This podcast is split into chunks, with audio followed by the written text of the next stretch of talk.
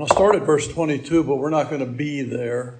So we're continuing with the same theme, and uh, I'm having trouble moving very quickly, uh, and I apologize for that. Uh, I noticed that Chuck Missler uh, is able to plow right through it, but he has an hour and a half for his messages, and I don't think he'd want that. Uh, he, he takes as much time as he wants. So our passage today is really keyed off of this. He said unto his disciples, and the main phrase I wanted you to see is he said unto his disciples. And I believe this passage we're looking at today is still addressed to his disciples. In fact, if you have your Bible open, you will see you're all the way up at verse 54 before he turns to the crowd. Now, this passage is difficult for me because I don't know which part of it applies to his disciples and which part of it applies to all of us. And I suppose that's for the Holy Spirit to interpret as us. Now, the main point here is, therefore, I say unto you, take no thought for your life uh, what ye shall eat, neither for the body what ye shall put on. The life is more than meat, and the body is more than raiment. Now, that's the, that's the underlying theme of what we're talking about, that our lives are not to be centered on clothes and food. It's not about uh, how big our boat is or what type of truck we drive or how nice our house is or how better, how good our lawn looks. That's not the point of life. God has a purpose for us. I believe, even though we're not all called as apostles, we're not all called as uh, one sent out with authority. I do believe very much that every one of us has a calling in life. Now, uh, I, I, wanted to introduce this guy. I think some of you know him, but I don't know how many have actually seen him. How many of you have ever heard of George Mueller of the last century in England? So there's a few, yeah, there's a few of you. Now, how many of you have seen him? No. Not what you expected, is it? Yeah, yeah. Of course, he's obviously he's at least sixteen in this picture, so uh, he's uh, he's got some age on. But uh, I was really shocked to find that picture of him on the internet. I was yesterday. I wanted to use him as an example, and I'm trying to go back to what I was taught years ago when I read his biography. Oh, I bet 50 years ago, and I'm not sure how much of it I got right. So I pulled this off of the internet, and uh, he lived from 1805 to 1898, and he survived a terrible cholera epidemic in England, and uh, his whole family survived. He got sick, and he had repeating repeated instances of sickness, but he felt very much that God had brought him through that. He turned his back on his businesses at a young, at a young age, 21, converted to Christianity, and went out. And the story I was told is he went out and sat on his front steps, and he thought to himself, "Now what? You know, I, I've sold uh, everything that I own, and I'm going to sit out here now. What do I do?" Now he didn't sell his house; he still lived in his home. And uh, it, I'm told that because of the cholera epidemic, there were millions of orphans in England at that time. Many of parents died. And there was a little girl there that came up to him and said, I'm hungry. And he said, Well, where's your mommy? And she said, He's dead. And she said, Where's your daddy? She said, I don't know. He's gone. And he brought her into the house, and he and his wife fed her breakfast. And that started a movement, which in the end cared for more than 10,000 orphans. And Unbeknownst to me, until I just read it, he and some others co founded the Plymouth Brethren movement, which is a movement where the ministers are not paid. They simply trust God, and the missionaries as well. They simply trust God for their resources. Uh, and which was the hallmark of his life. In the end, it's been estimated, they, I'm not sure they even know, but they estimated he received as much as $23 million for the work of the orphans. And uh, I think he had five children's homes that he had established in England. Uh, and in all of that, he never asked anyone for support but God. Now, he wanted to put God's word to the test, and he proved that God keeps his word. Now, following that, when I went to seminary, the guy that started my seminary uh, believed the same thing that he should not make the needs known. So he got in the habit of just telling what he called the Mid America story, how they got started. They were retired professors from other Southern Baptist colleges or seminaries, and they wanted to have one school where every professor and every teacher believed in verbal plenary inspiration. In other words, they believed the whole Bible.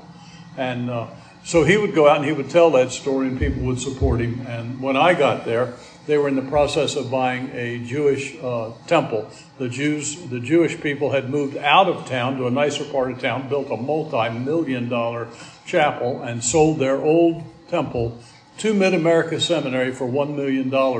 And they prayed about it, but they didn't make it public. But their hope was that they could move into the seminary, uh, the new building, their new seminary, the Old Jewish Temple, debt free. And as it turned out, they did, in fact, move in debt free. The year I got there, they moved into that building debt free, and uh, was a great celebration that it was completely paid for without asking for money. Uh, so, obviously, we're going to be talking about trusting God for our resources, trusting God for our lives. Now, last week's, I have some subject headings, so I just want to bring it back into the context. And it goes like this I have four subject headings for you, and I should have put them up on the screen. I'm sorry I didn't. The first is uh, last week, last week's outline. There's no need to pretend you are something you are not. There's no need, the, the subject is hypocrisy. There's no need to pretend you are better than you are. There's no need to pretend you're stronger or, or richer or anything than you are because what you are in God's eyes is more than enough. There's no need to be embarrassed about who you are. You are a direct creation of God. I've often made fun of the fact that I was born with only half an eyebrow. And God solved that problem. I've, I've, made fun of myself so much with it, He just took away all my eyebrows. So now I can't even complain about half an eyebrow. Uh, but uh, the fact is, God makes, makes us that way. He, he, made us the way we, we were fearfully and wonderfully made, knit together in our mother's womb, the Bible tells us in Psalm 139. We are greatly loved by God. You look in the mirror, you don't like what you see. God looks at your face and He loves what He sees. You are exactly what God intended. You don't no, no need to be embarrassed about yourself. And the, the fact remains that if you're a believer in Jesus Christ, and if you have come forward and confessed him as your Savior before men, he will proudly confess to his Father that you belong to him. You do not need to fear. Uh, later on, we're going to see a verse. You don't need to fear because it's your Father's good pleasure to give you the kingdom. The second point is we must learn to allow the Holy Spirit to speak through our lives. We must learn His voice. We must learn to sense His urgings and learn to speak because we are His feet, we are His hands, we are His voice on this earth. Third, our lives are more than our possessions, hence the theme today the theme last week. It's more than what we own, it's more than what we possess, it's more than what we can earn. Our lives are far more valuable than that. Food and clothing are not to be the focus of our lives. And fourth, worrying will not change anything. Jesus made a, a speech about, you know, which of you by worrying can add anything to your height? You know, you can't change. Worrying changes nothing. All it does is worrying about tomorrow, all it does is ruin today. You don't you don't need to fear.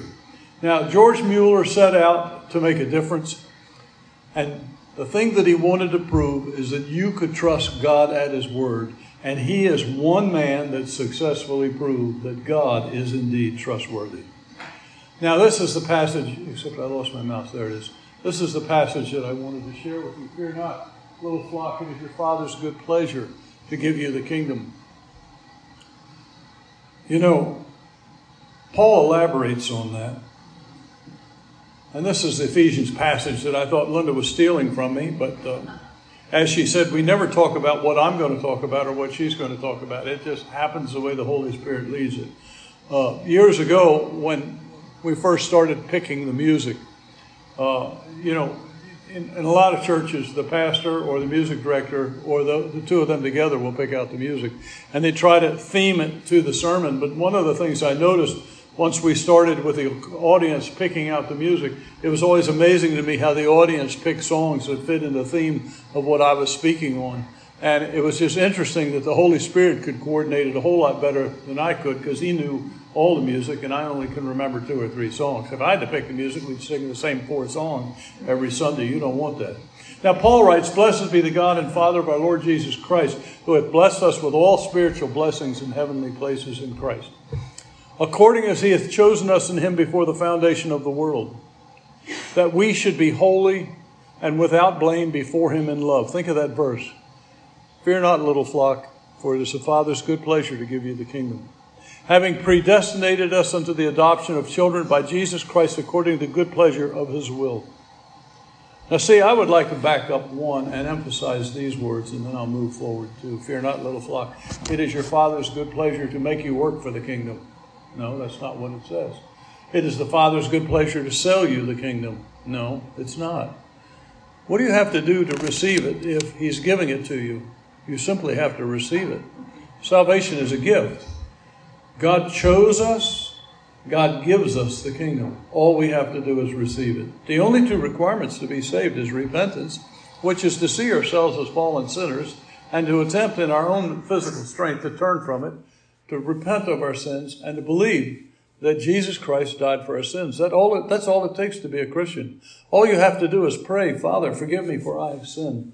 And please allow your son Jesus' death on the cross to be for me. Come into my life, Lord Jesus, and save me. And that's that's that's all that's required to become a Christian. It doesn't take a special church, doesn't take a special baptism, doesn't take special clothes. It's not required. Anything's not required of you. But then you get down to here. Uh, I wanted to emphasize the word give. I want to uh, now we're going to get into this subject of how does how does this apply? Uh, the bottom of that, the last verse there says, "For where your treasure is, there will your heart be also." Now, again, back in the beginning, I showed you how he was speaking to his disciples. I believe he still is. Now, from now on, is it from now on? It's at least for the next two pages. Uh, this is me talking. All right you'll hear different interpretations of this passage, and you're going to have to go to the Lord yourself. Because I, I don't think this is speaking to everyone. I think it's speaking to some of us. All right. So I went to some length at the beginning here to show you back in verse 22 that he was still speaking to his disciples. All right. Now there are people like George Mueller who weren't preachers at the time. They weren't full-time evangelists, and yet he took these words seriously. And there are people who read this passage and they, they interpret it as applying to them. Sell that you have. Give alms, provide yourselves bags which wax not old, a treasure in the heavens that faileth not, where no thief approaches and neither moth corrupteth. For where your treasure is, there will your heart be also. I believe it's a universal truth that where our treasure is, there will our heart be also. But I believe from the standpoint of this context, it's clearly to his disciples. And most of us have been around long enough to know that those things we really wanted when we were young and we worked hard and we finally got them later become a burden. You know, I really wanted to have a boat. I went to a lot of trouble to build that boat. And now I spend all my time taking care of that stupid boat. Uh, and li- life is kind of like that. And, and if you're not careful, those things that we wanted will consume every aspect and moment of our lives to where there's no time to serve God. And this is, this is a universal truth. It's true for all of us. If we're not careful, our work will swallow us up. Now, these disciples in particular, which I, I tend to believe this passage is directed particularly at them, these disciples in, in, in particular are going to be facing a very difficult life. They're going to uh, live based on the goodness of others. They're going to go from town to town, persecuted, persecuted even by fellow Jews, driven from town to town, mistreated and abused, and, and relying entirely on God's goodness and the, the hearts of God's people to care for them. This passage is particularly true for them. But the question that I got stuck, I kind of got stuck on this verse in my study this week. And uh, the, the question that I got stuck on does Jesus want all of us to sell everything and just trust God? And I'm going to answer, in my opinion, I just don't think so. I don't think so. Uh, clearly, clearly, Jesus recognizes the ownership of private property. I mean, when it came time to use Peter's boat, he asked permission to do it. When, when, it, when he needed a place to stay at Capernaum, Jesus stayed at Peter's house. So maybe he said this after he moved out of Peter's house? Mm, I don't think so. See, I think the ownership of private property is well recognized and well established in the Bible. He never demanded anyone to give him anything. He never acted like he deserved a portion of what we own. Now, Jesus talked last time about the ravens and how God feeds them, and that's true. It is true. And the, the, also, the, the, the, the truth in addition to that is they don't sit in their nests and God delivers bundles of seed to them. Right? So even though God provided for the ravens, they still had to go to get up and go to work in the morning. Uh, Linda's recently put out a bird feeder, which is we have a we have a part bird dog in our house. I don't know about the wisdom of putting a bird feeder right outside the window of a bird dog's house because our dog is going to have a nervous breakdown. But uh, even, even at that, they, they have to they have to crawl out of bed and fly over to the bird feeder and eat. I mean, it's it's a requirement that you get out and earn what you're getting. You know, even the ravens had to work. Now, Peter later on in Acts chapter five recognizes that Ananias owned the land. He didn't get in trouble because he didn't sell all his land. He got in trouble because he lied about how much land he sold and how much he kept back. Paul tells us in 2 Timothy that, and this, this I think is the general rule for all of us, whereas sell all that you have and uh, give, give alms. Now, back at the beginning, sell all you have and give alms. I don't know what that means. Now, he told a rich man once, said, sell everything you have and give it to the poor. Or take what you have and give it to the poor. But does this mean Sell all that you have and give alms, give it all as alms, or does this mean sell all that you have, give a generous gift to the poor for the poor, and trust that God will take care of you from there? You know, when we got ready to leave uh, for that first time when God called me into the ministry, we sold our house and, and closed our business and resigned both of our teaching jobs. And we packed up everything we could pack into a U-Haul, and everything that was left behind was either given away, hauled to the dump, or sold. And then we gave a generous gift to uh, Billy, the Billy Graham Association at the time. In fact, I mean, it was it, was, not a lot. It was like five thousand dollars, which was a lot of money for me in 1970.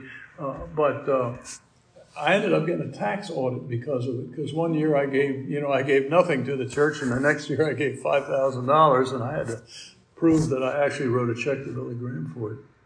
So I feel like, in a way, that we we we followed this verse that's up on that screen. Called of God for the work of God. I think this applies. But I did take a truckload of junk with me. Most of that stuff was junk, old, broken down furniture and beds and beddings and air conditioners for my grandfather and that kind of thing. And I'd like to say, well, yeah, we've trusted God ever since, and we have. But the fact is, Jesus said, and all these things shall be added unto you. Put the kingdom of God first and all these other things. Well, ever since we've been in Vermont, all those things have been added to us, and now we couldn't fit everything we owned in 10 U-Hauls. So we're, we're actually moving in the wrong direction uh, away from, but that's what God planned. God plans to bless us, you know that Mueller gave up all that he had and began to follow God. By the time he died, he owned five or- orphanages and then 22, $23 million in assets. So, however this applies, it's a spiritual point, not so much the possession of property. At least that's what I believe. So, for those of us called to full time service, I believe this teaching applies literally. But to the rest of us, I believe it applies spiritually. We're told to work. We're told to save. We're told to have something to give to our children. We're told to have something to help the poor with. We're told to help our churches. You can't do all that without working for a living. I hate to tell you. There's some who have held the view that this verse applies literally and absolutely to every believer. But this view has been rejected by the vast majority of Christians over the years, and the people who believe that view went up in caves and, and built monasteries and lived by themselves and were actually virtually no use to the kingdom of God. They actually isolated themselves from the world and were no, no longer any valuable, valuable for spreading the kingdom. Some also argue that the communal ownership of property uh, was taught here but that it was a failure. They'll tell you that, uh, see, this, this idea of sell all you have and, you know, share it amongst yourselves is what Jesus was teaching. I don't believe that, you know. And some will argue that the reason that the Jerusalem church was so impoverished, you know, as you read through the book of Acts, Paul was very intent on collecting money for the church, church of Jerusalem because they're in absolute poverty. And some will argue, depending on who you're listening to, that the reason the church was in the church of Jerusalem was in such poverty was because they sold everything they had. I don't think they did. Uh, that's just my opinion, but I don't think they did. I think the Bible says, as they had need, they sold what they had. I don't think they just went out and said, Oh, I'm going to sell all my property and just give it to the church and the church is going to take care of me. I don't think that's the way it worked. I think when they saw a need, they said, Well, I've got, you know, Ananias goes, I've got five acres on the east side of town. I'll sell that and I'll bring it in and give it to the church. Uh, I think that's the way it worked. So I think they were actually self sufficient until James was killed. And when James was killed and the persecution arose, I think they got kicked out of their jobs and they got kicked out of their homes and some of them got kicked out of the cities that they lived in. And now they were refugees and they truly had nothing. But I don't think it had anything to do with their giving. And I don't think they sold everything and lived in a community. I think they, they stayed in the communities where they were saved. So that's just my interpretation, if you don't mind me adding that in. But this, this has been on my mind uh, for a long time. I don't believe that Jesus is teaching us communal living here. Some will teach that he is. Uh, but I do believe this when I'm talking about a spiritual application, I do, believe, I do believe that this passage,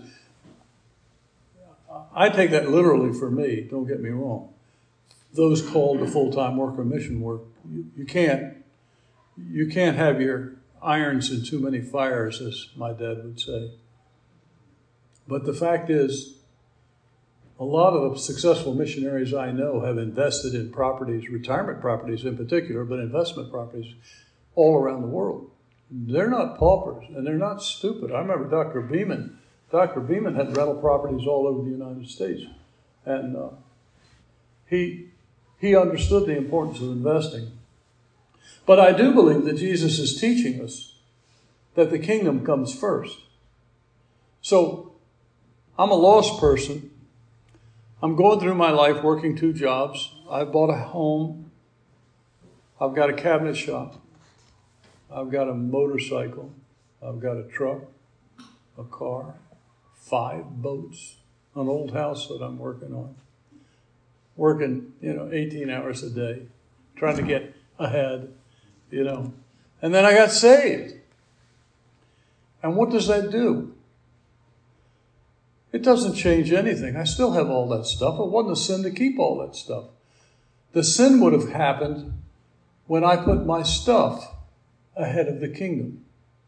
So the moment that I'm saved, everything that I have, everything that I quote unquote own, I recognize two things. First of all, it came from God. God blessed me with that. And secondly, it belongs to God. So all that stuff of mine, I became a steward of. I was responsible for it. I was responsible to use it for the purpose of the kingdom. And that's what we've attempted to do ever since.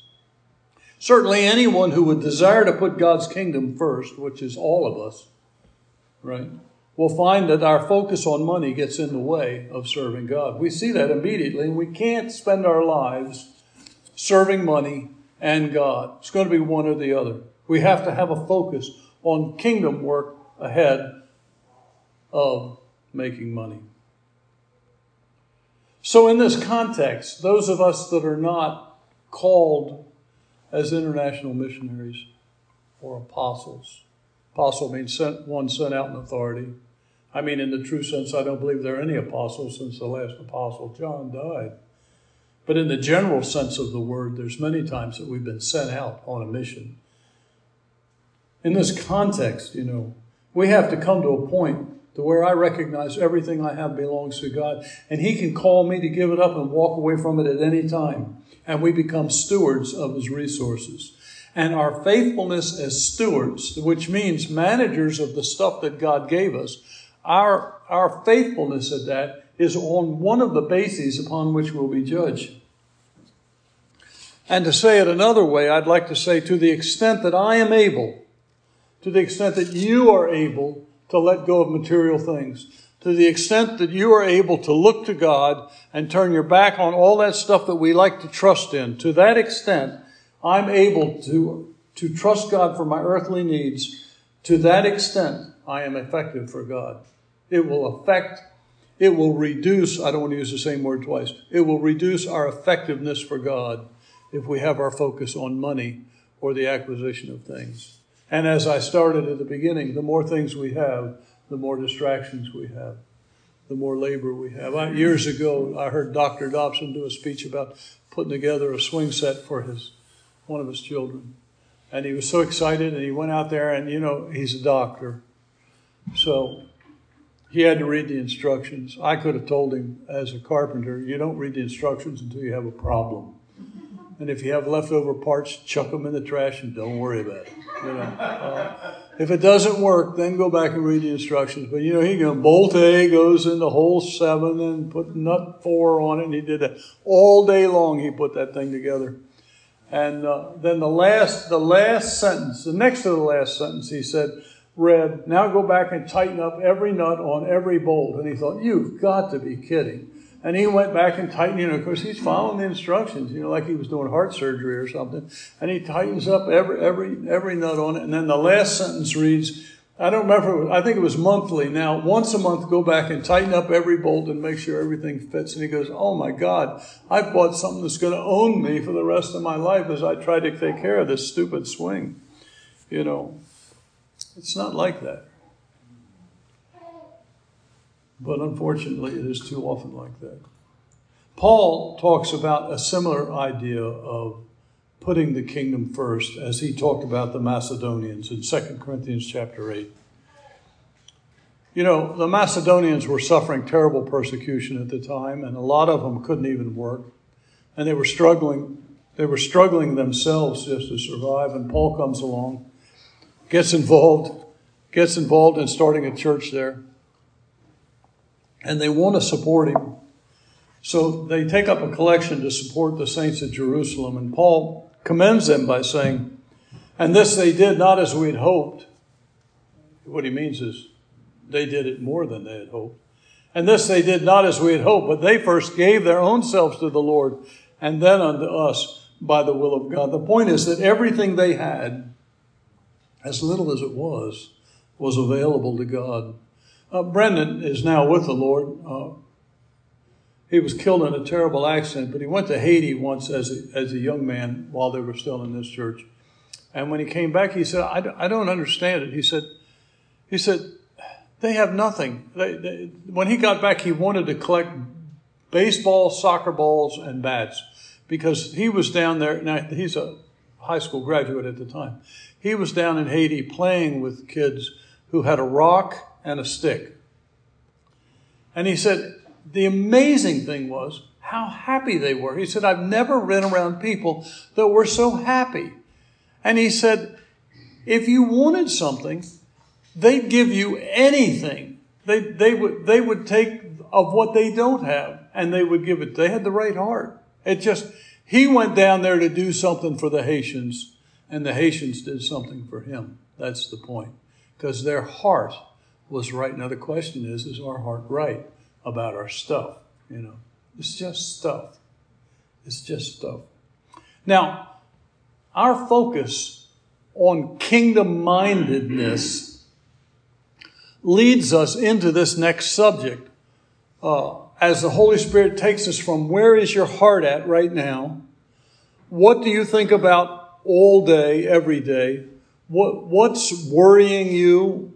That shouldn't be worrying you, and what's not worrying you that perhaps should be worrying you. Where, where is your head at? Where is your heart at? And the real question that we're flowing into as I close this passage today is Are you ready? Are you ready? Jesus, in the next verse, let your loins be girded about, which you know the, the, the men in those days wore kind of a dress. It was just a tunic that went all the way down to their feet. And to gird it would be to put on a belt and to pull the back piece of cloth up through their legs and tuck the other piece of cloth so it looked like they were wearing baggy shorts. So that's what it means to have your loins girded. It just means you're free to move more freely than you would be with a tunic on. And ye yourselves, uh, let your loins be girded about. Be ready to move is the point. And your lights burning.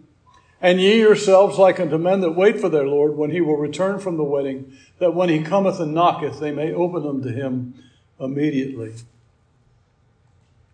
Blessed, you know, let me back up there, man. I want you to see something here. When you read Matthew, and I've, I've taught through Matthew many times, I don't think I've ever taught through Luke. he, he keeps tripping me up. And I, I really just noted this a couple of days ago, and I, don't remember, I give credit to the commentary, but I don't remember who pointed it out. Ye yourselves like the men that wait for their Lord. Now, Matthew, it's ten virgins, right, that are waiting for the bridegroom to come, and five of them have oil and five don't, right? Am I, am I telling that story right? So you get to Luke and he says, like the men that wait for their Lord. Wait a minute, what happened to the virgins? Did Luke mess this up? No, this is a different point. And ye yourselves like the men that wait for their Lord when he will return. So the, the, the bride, the bridegroom has gone to the wedding feast the wedding party has happened. The whole thing with the virgins has happened. And now he's returning home with his bride. He's returning home with his bride, right? And these are the servants at home that are waiting for him. So it's not, it's not the girls in trouble today, it's the boys that are supposed to be ready for when the Lord of the manor returns. That when he cometh and knocketh, they may open to him immediately. They're waiting on him. Blessed are those servants whom the Lord, when he cometh, shall find watching. Verily I say unto you, he shall gird himself and make them to sit down to meat, and will come forth and serve them. Now, if you know anything about eschatology, you realize he's talking about the marriage supper of the Lamb. He's talking about the celebration after the wedding. He's going to come back. He's going to go. He's going to, the, the bridesmaids, they're going to have the big party, and then he's going to return home, and there's going to be the marriage supper of the Lamb. And I, I find this an interesting uh, point, and I, maybe I'm reading something into it I'm not supposed to read into it here. Of course, the emphasis of all of this is are you ready for the Lord's return? Doesn't matter whether you're a boy or a girl, whether you had oil in your lamp or not. What matters is are you ready? If you're a Christian, are you ready for the Lord's return? But since he's talking about the men, he goes out to get his bride and he comes back. He goes out to the Gentile world to get the church and then he's going to come back to Israel. And you get this reference. Is Israel going to be ready for the return of the Lord Jesus Christ? Now, maybe I'm reading more into that than I should. I don't know. But if I was a Jew listening to this and I understood the actual practice of a wedding, I would think, where's he going to get this bride? And, and when he comes back, who's he coming back to? Well, he, we know he's going to the Gentile world to get the bride and he's going to come back. You know, when he comes back, he's not going to come back to Bristol, Vermont. He's going to come back to Jerusalem. And his foot is going to touch down there. Are they going to be ready for him? If he come in the second watch or come in the third watch and find them so, blessed be those servants. Well, I think you get my point. The emphasis is on whether you're ready or not. Are you ready? Jesus goes on. Next verse. And this know that if the goodman, that's the guy in charge of the house, which in most cases is my wife, and this know that if the goodman of the house had known what hour the thief would come, he would have watched enough to not suffered the house to be broken through. Be therefore also ready, for the Son of Man is coming at an hour when you think not. You know, we, we, you know, as Mary mentioned in the beginning, we all got it in our head because Paul says in the, at, the last trump, when Paul talks in, what is it, 1 Corinthians 15, he's talking about at the last trump. For the trumpet shall sound, the dead in Christ shall rise, and, and then we will be changed. You know, we're thinking, oh, that's the rapture of the church. Fantastic. It's at the last trump. Well, they blow the trump every year. Uh, they blow it a hundred times. I say I was looking up that hundred while, while you were talking. I, I didn't realize where the hundred goes because it's been more than a hundred years. They blow it a hundred times, but it's the last trump. That, and we don't know if, it, we don't know if Paul was talking about the last trump or if it's just the last time that trumpet's going to blow, you know, so, but, but we like to read into that. We like to think, well, Jesus is coming. But Jesus says it's hour when we think not. So probably when we've all decided it'll be on Tuesday at what you say, 11 o'clock, it ain't going to happen then because no one's going to know when he's going to come. The point is we need to be ready. Then Peter said unto him, I love this. Peter doesn't know who he's talking to. I like that. Uh, Lord, is this parable for us or is it for everyone? Because he's still speaking to his disciples. Now, there's a whole crowd around him, but his emphasis is on his disciples. And the Lord said, Who then is a faithful and wise steward, whom his Lord shall make ruler over his household to give them their portion of meat in due season? Blessed is that servant whom his Lord, when he cometh, shall find so doing. Of a truth I say unto you that he will make him ruler over all his house. Let me back up again. And Peter said, Who are you talking to? And Jesus says, I'm talking to that servant that's faithful and looking forward to his Lord coming. So to me, he's saying, everybody who believes, that's who I'm talking to. You know, I'm speaking to the faithful ones. To whomever is faithful and wise steward, this message is to the ones that I have given kingdom responsibility to. And if you're a head of a household, if you have a home and children that you're responsible for, if you have a job that you're responsible for, your job is to be faithful to Jesus until he comes. And he said, that person is blessed. Blessed is that servant whom his Lord, when he cometh, shall find so doing of a truth. I say unto you that he will make him ruler over all that he hath. Doesn't matter what your job is. You know, you think, well, my job doesn't matter. Well, it does matter. It does matter. What you do matters because God gave you that job. And if God didn't give you that job, get out of it and get to a job that God wants you in. But if you're in a job that God gave you, then that job is the work, the kingdom work God gave you to do, and you must be faithful in it. And He said, If you're found faithful in those little things, I will make you ruler over all that He hath. Now we believe that after the rapture and after the tribulation, uh, after the second coming, there'll be a thousand years where we will rule and reign with Jesus Christ. And I think the basis of this, I will make him rule over all, is based on the jobs that he's going to give us to do in the millennial kingdom. I don't think he's talking about eternity future. I think he's talking about the millennium.